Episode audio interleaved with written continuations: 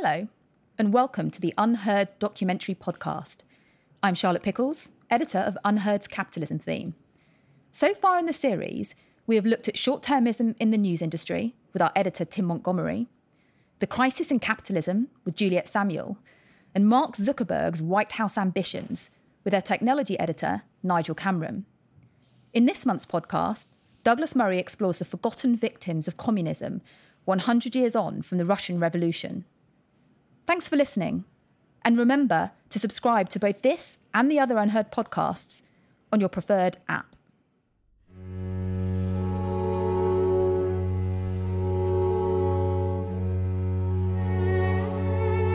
The 20th century produced two political horrors fascism and communism.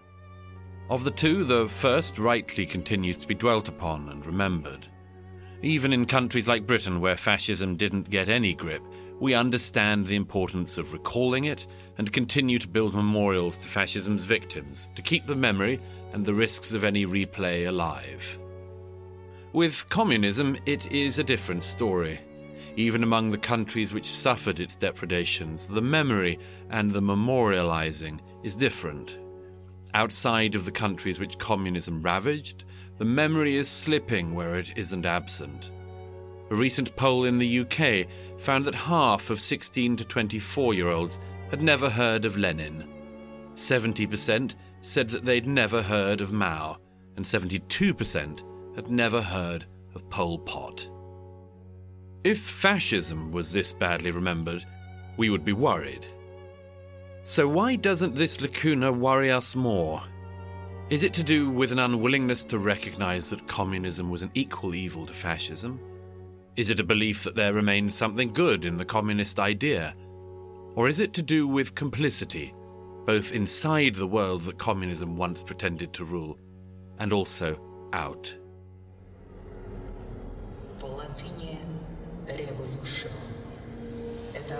That's the sound of St. Petersburg Palace Square on the centenary of the Russian Revolution this month. Even in the Russian press, there was uncertainty about how to commemorate that event. A tragedy, said some. A great event, said others.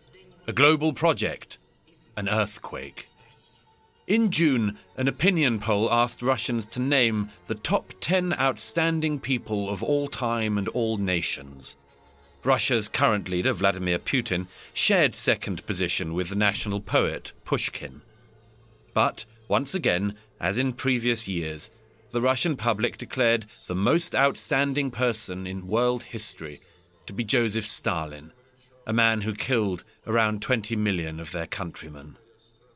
We might all know what the number 6 million signifies, but the communist death toll seems to have become somehow specialist knowledge. Between 1917 and 1989, between 85 and 100 million people died as victims of communism. Mao Zedong alone accounted for tens of millions. 2 million between 1949 and 1951, another 3 million in the course of the 1950s, a staggering 45 million in the man made famine known as the Great Leap Forward. Yet more in the Cultural Revolution. When Pol Pot attempted to install his version of communism in Cambodia, a comparatively minor area of the communist laboratory, it led to the death of around a quarter of the Cambodian population. Millions of people, millions of individual stories. But perhaps Stalin's most brutal and cynical utterance was correct, and that while one death is a tragedy, a million even 100 million, is an easily forgettable statistic. I spoke with the historian Anne Applebaum, author of Gulag and Red Famine, among other acclaimed works, to try to understand this collective memory loss. The absence of the history of the Soviet Union, the history of Central Europe, um, the history of the Cold War is very striking these are subjects that just don't rank anymore. They aren't that important in school curricula. Um, people seem to be focused on other things. And I think, you know, you can start with that as the beginning of the explanation that it's dropped off the history curriculum. What do you think is the cause of not wanting to focus on it? I mean, there are several things. I mean, one should start with the fact that history itself has been devalued. And more specifically, um, I do think it's the case that communism, after it ended, people felt, oh, well, that's all over then, or that's a closed chapter in history. We don't need to talk about that anymore. Um, it's an irrelevant past subject. And the idea that it might have lessons to teach us, or there might be an ongoing impact, not only in the countries that were uh, occupied by communist regimes, but elsewhere, I think has been lost. But is this a closed chapter of history, or something that is still incubating? It's important to go farther back if you want to understand why the memory of communism now is relatively weak. And I think it's important to look at how we understood communism at the time when there were real communist regimes. There's a way in which public understanding of communism never crossed certain barriers. I mean, as an example, I mean, it's a silly example, but one can look at the way in which pictures of Lenin or hammers and sickles appear on people's t-shirts and in you know in popular culture and they're used in advertising and so on in a way that you just can't imagine a swastika being used. And the crimes of communism, even as they were happening, never really penetrated into popular culture or the popular imagination. I've travelled to the House of Terror in Budapest. It's a museum now, but it was witness to two shameful and tragic periods in Hungary's 20th century history. During the brutal rule of the fascist Arrow Party in the 1940s, this building was known somewhat eerily as the House of Loyalty.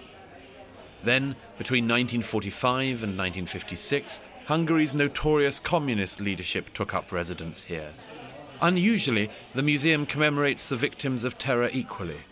I've spent the last couple of hours walking around the museum. It shows in remorseless detail the cataclysm of suffering that the fascists brought to Hungary. But then, in equally remorseless detail, through films, archive, and a tour through the still dank interrogation, holding, and execution cells in the building's basement. It shows the cataclysm that the communists then brought to the country as well. In their case, in a rule which went on many times longer. I'm in Hungary to explore the legacy of communism that lasted for over 40 years. There's no one better than János Horváth to speak about this. In 1945, he was the youngest member of the Hungarian parliament, and prior to his retirement in 2014, was the oldest member of parliament. I began by asking his account of the Soviet occupation. What happened in Hungary that the occupying Soviet army removed the elected leaders, democratic Hungarian leaders, and placed in office the communists. Since being in member of the parliament, I was targeted with another uh, score of people to remove from public life so that the, the governance would fall into the hands of the communists. So I, I have experienced communist life in Hungary by the time it became communist life, I was in prison. They regard me as a, one of the, showcase to demonstrate to themselves and to the world the regimentation of the society. The Soviet forces that occupied Hungary after the Second World War refused to allow the formation of a government, and by 1949 had gradually taken over completely. János was arrested by the Soviets on trumped up charges escorted from the parliament building into which he'd been elected, and was taken away to prison, where he was tortured. In Hungary, as everywhere they controlled, the Soviets used the same techniques arbitrary arrest, torture, show trials, deportation, and work camps. Sometimes of people who were opposed to them, sometimes of people they thought could be opposed to them, sometimes just because they needed to feed the great death mill they'd set in operation. I asked János about this time in detention under the Soviets. The process of interrogation in the police tried to convince, and sometimes came another team of four or five people with, with uh, heavy sticks and beating, and but I have to sign a number of things. Confess what they wanted, the conceptions. Uh, then, of course, two days later came again to the beating and the uh, misery. This is again the communist attitude. What would you say to a young person today growing up for whom this is history, but how would you communicate to them what those years were like, what communism meant? Uh, one of the greatest, the greatest damage left over after the communist world, which is significant, very heavy, and even one of the heaviest elements is thinking about it uh, differently than it was. The greatest problem with communism will be what comes after it. What will come after? Even in a country like Hungary, the people who saw communism's face are dying out. Memories fade. Things go on. Across the street from the Museum of Terror is the Danube Institute think tank, led by the journalist John O'Sullivan. I asked him what the memory of communism is like today. The great bulk of the population um, who lived through it uh, is remembered with hatred and horror. Um, it was very, very um, harsh. There were people were rounded up and sent to camps. The former foreign minister was executed, and everybody knew he was not guilty as charged. The normal Stalinist operations, which are absurd at one level, but terribly cruel and repressive and brutal at the other. Uh, looking back now, how differently are the crimes of the communists and the crimes of the fascists remembered in this country? They're both remembered. Um, but there is a passion about the crimes of the communists for an interesting reason.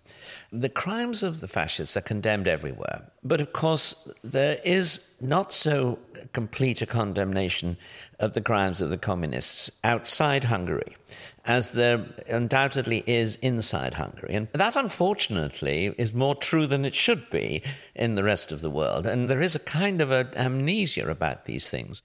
Is it amnesia? Or is it ignorance?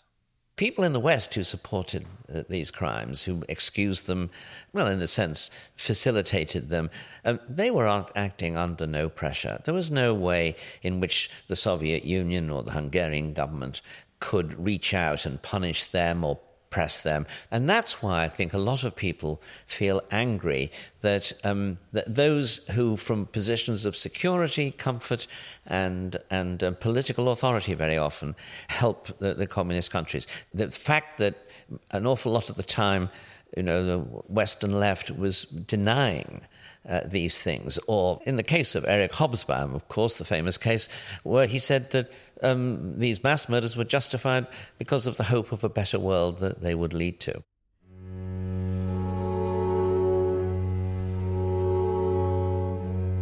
As the tables of any bookshop and any week's TV schedules show, public interest in fascism remains undimmed.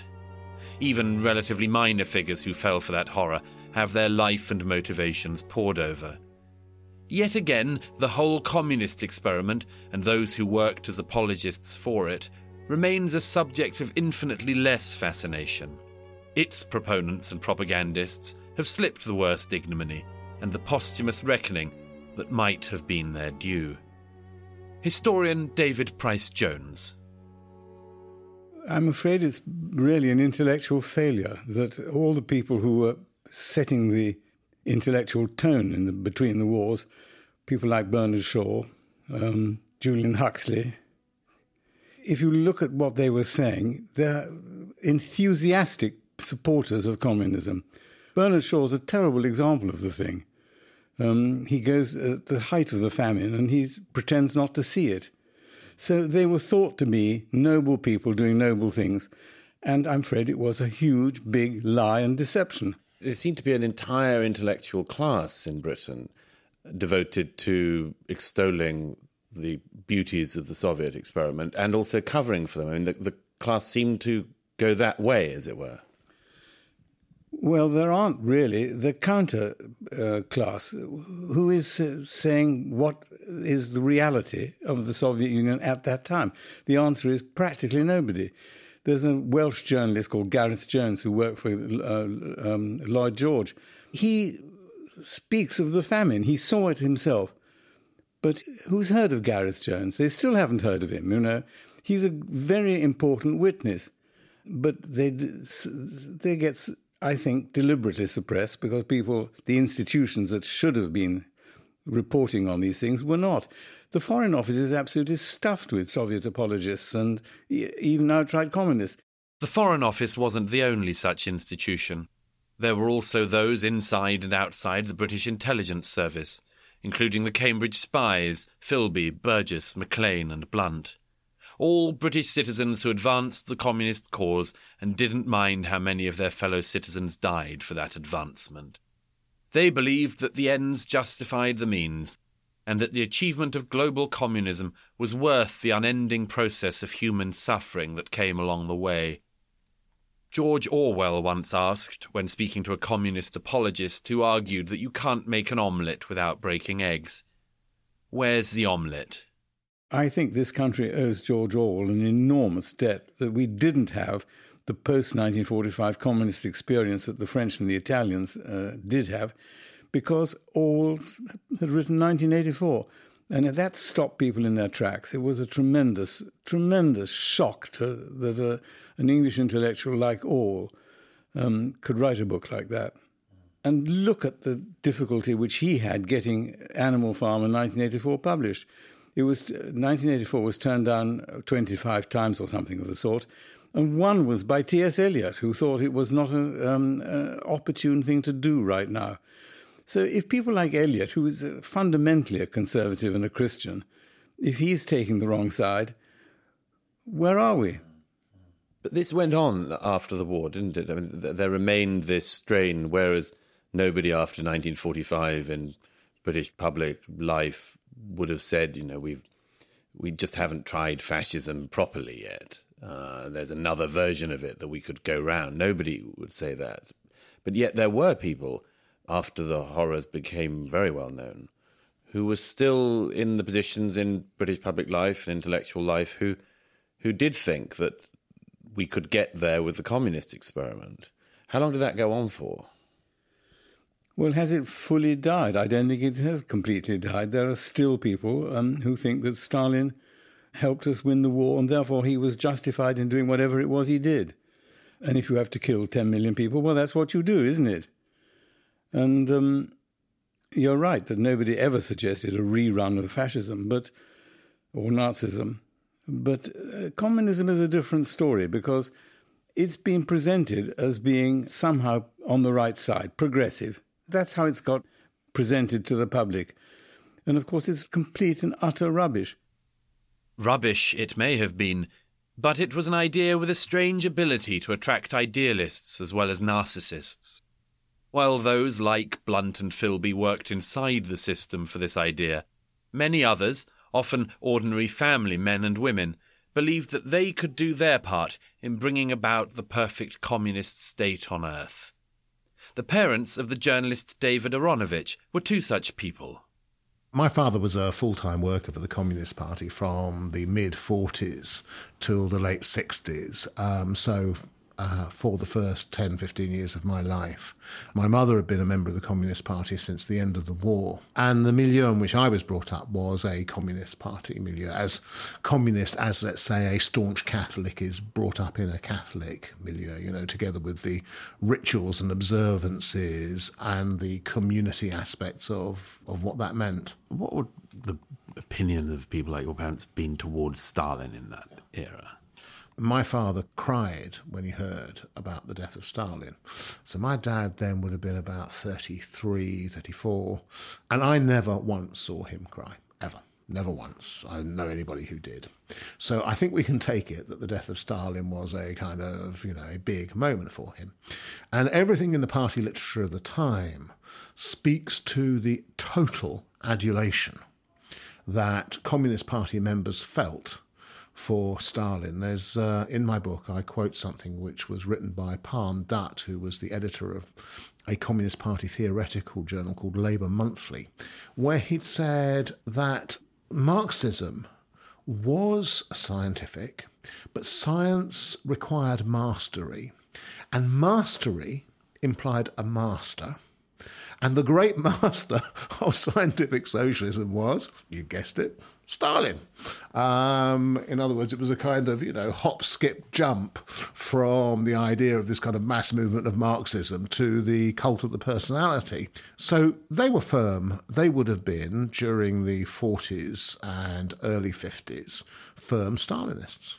What would their reaction have been to the news that had come out for a long time by then about what was happening in Gulag? It's an odd mixture, really, of denial. Um, it's not happening. Or the people who are being caught up in it are guilty and deserve it, and these their confessions in these show trials are, are true. A form of making excuses, well, if you were in that situation, you might make mistakes, but on the whole, your intention was good and you're not as bad as X, Y, and Z. Uh, um, but if you were actually a party full timer like my father was, then you were part of a collective that was involved in the business actually of selling this stuff. What flows from that, however, and the problem that kind of flows from that is Stalin died, and almost as soon as Stalin died, the people who took over from Stalin said, no, this was a load of nonsense, it wasn't true. In the 1950s, following the death of Stalin, there was a way out for even the most disappointed communist a party into which they could legitimately pour the energies left over from their earlier enthusiasms. But that party was not entirely unconnected with what had gone before. Giles Udy is the author of a recent book, Labour and the Gulag, which provides a revelatory and at times chilling description of the relationship between the Labour Party and what started in Russia 100 years ago. Labour had had a very interesting set of fluctuating reactions to the Russian Revolution. The government welcomed the Russian Revolution, welcomed revolutions that then spread all over Europe, overthrowing previous monarchies and previous governments. They saw the Bolsheviks, as they were originally called, and then the communists as their political cousins, admittedly somewhat uncouth, but nonetheless their political cousins, and were solidly behind what was going on in Russia. They had talked for years about uh, the utopian socialist state, but it had only been theory. In 1917, what happened, they found that such an exciting prospect that they withheld any real critical judgment. It's a familiar story people willing to ignore the evidence, even they think just for a while, in order to further a longer term political goal. But for those who thought that Bolshevism in Russia provided a blueprint for what could happen at home, the evidence that seeped out at first soon turned into a torrent of facts. Giles Udy. Evidence had been coming out on a constant basis and had been ignored, had been excused. At one point, George Lansbury, the leader of the Labour Party, um, actually said it is not the business of any socialist to criticize what is going on in Soviet Russia. We are there to support them. It is not our business to be criticizing them. And that was his response to people saying there is repression going on there, there is mass murder going on in there. What was the reason for the Labour Party not criticizing their Russian counterparts? They could see that there were certainly things which were not working in Russia, but they were so keen for the socialist utopia to be built. Where? In Russia, as an example for the world, to see that the theory worked. They felt their primary role as fellow socialists, as brother socialists, was to support rather than to criticize. And that remained a dominant and constant theme. With an aim to do what? Obviously, to prove that it could be done, because they had their own ambitions for the UK. While researching his book, Giles travelled to Russia to visit archives and the sites of Soviet horror. The most extraordinary building I found was this concrete block in the middle of a rubbish dump, and it was the old punishment block in a punishment camp. So it was the worst of the worst and the refinement of torture and brutality. Now, the temperature there goes down to minus 50. Those cells had no roof, and the doors were studded on the inside so that whoever was locked in those cells could not bang on the doors to summon the guards to get left out. And I know from other stories that what happened to prisoners is that when they were in some camps where they were sent to punishment cells, they were sent there to be killed and to die slowly as a deterrent for other people. As the decades have passed, it's not just memories that have died. The buildings, the camps, the infrastructure of terror have all fallen away, weathered by the exigencies of time and the appalling conditions that, as the authorities at that time knew, no building or human being could survive for long. Perhaps it is this reason, among others, that memories have become so thin. Nobody will visit these camps. There will be no pilgrimage trail. Even the places where all this happened will soon bear no trace of them. The experience of seeing all this and knowing the inside story is what made me angry to see what in their political theory meanderings. British socialists were dismissing and making light of, even though these stories were coming out even though the news was coming out of what was going on in this country, there were people who were prepared to discount that. And it wasn't just a theoretical issue. For me, seeing what happened on the other side with Russian friends, sitting around tables where you would find a third to half the people had a grandparent or a great uncle who had been repressed or had disappeared or whatever else. This was their current experience. In October, the British government announced the winning design for a new National Holocaust Memorial to be placed beside the Houses of Parliament in Westminster. The memorial is intended to keep the crimes of the Nazis against the Jewish people forefront in the minds of generations to come. Not just to remember what happened, but, crucially, to help inoculate future generations to even the slightest resurgence of the nightmarish dream that Mussolini, Hitler, and others pursued a century ago. Though Britain did not suffer under fascism, the need to kindle the lessons of that period are enough to make the need for such a memorial obvious. But why is a national museum commemorating the crimes of communism not able to sit alongside such an effort? I went to meet a man who is trying to do just that. James Bartholomew is an author and journalist, and he wants to open a museum of communist terror in London. I started by asking him what had inspired him to work on such a project. The idea for having a museum of communist terror came to me when I visited the House of Terror in Budapest, which is a museum commemorating what was done by the Nazis and then the Soviets and the communists within Hungary and the terror that they inflicted on the populace, both the Nazis and the Soviets. And um, when I came out, I thought, my God, this is a powerful, emotional depiction of what happened under communism, and it told me things I didn't know. And I decided that at the same time, uh, in Britain, my children and their friends knew little or nothing about what happened under communism at all. Perhaps it is inevitable that young people know more about their own age than the periods before theirs. But a poll of young British opinion last year found that when 16 to 24 year olds in Britain were asked who they associated with crimes against humanity, twice as many young people associated George W. Bush and Tony Blair with such crimes than either Mao Zedong or Pol Pot.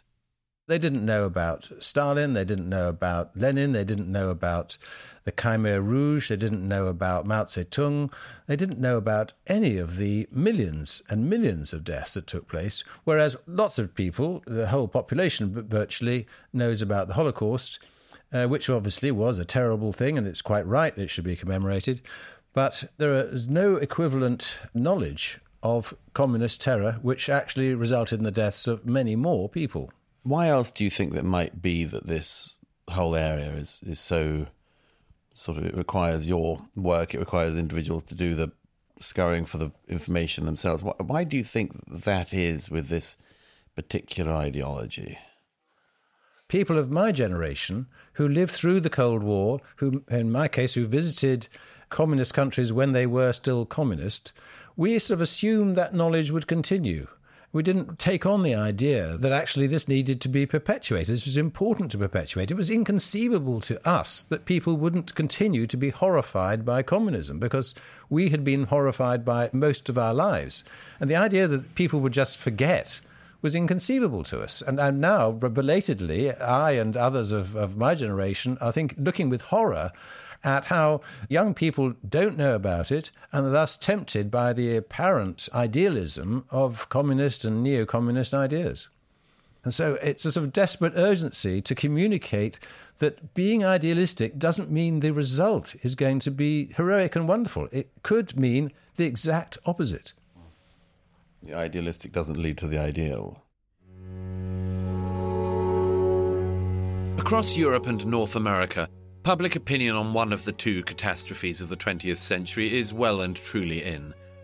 Whatever our other challenges as societies, one thing we can say with certainty is that we are unlikely to hear anyone outside of a tiny community of committed racists tell us that although it's true that the Nazis went too far, the goals that they sought to achieve were beautiful. No prominent historian has suggested that if the price of reaching Nazism's goals had been another six million murdered Jews, then the price might have been worth it. When the centenary of Hitler's rise to power comes around, nobody with a good reputation will welcome it as a beautiful moment for humanity that just happened to go awry. Yet, throughout my travels for this programme, the same thought keeps occurring. The fascist nightmare is down, if not out our societal antibodies towards its recrudescence remain admirably strong. Yet the same cannot be said of the other nightmare dream of the 20th century. From Russia to Westminster, when the centenary of the Bolshevik Revolution came around, there were respected people from mainstream journalism and politics who were willing to extol a part, at least, of the socialist dream. One problem with this phenomenon is that it keeps the promise and the bacillus of communism alive. It suggests that it might be worth going around it again at some point. Perhaps this time, they think, it will work. Since the 2008 financial crisis, we have heard murmurs that have bubbled up to the surface again. Does Marx provide the answer to the financial crisis? Commentators across the world have asked. Nobody suggested that a Mussoliniite employment program might be the answer to the credit crunch.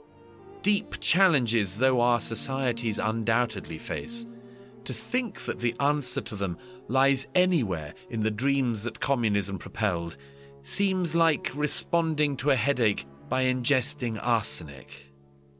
Our societal antibodies when it comes to communism still seem worryingly weak.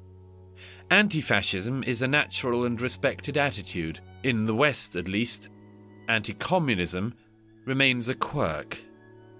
In those countries which it ravaged, the memory remains clearer, but even that can change. If our societies are going to be inoculated to communism, then the best way will be in the manner in which we've inoculated ourselves to fascism by remembering. It will clearly require some effort in much of the West to remember the 100 million deaths brought about by communism. But it is not hopeless. That famous, cynical quote of Stalin's can only be proved wrong if we have the courage to admit that 100 million deaths were not an accident or some necessary evil, and that they are not now, nor ever were then, just a statistic. On the contrary, 100 million deaths are the tragedy of one death, multiplied 100 million times.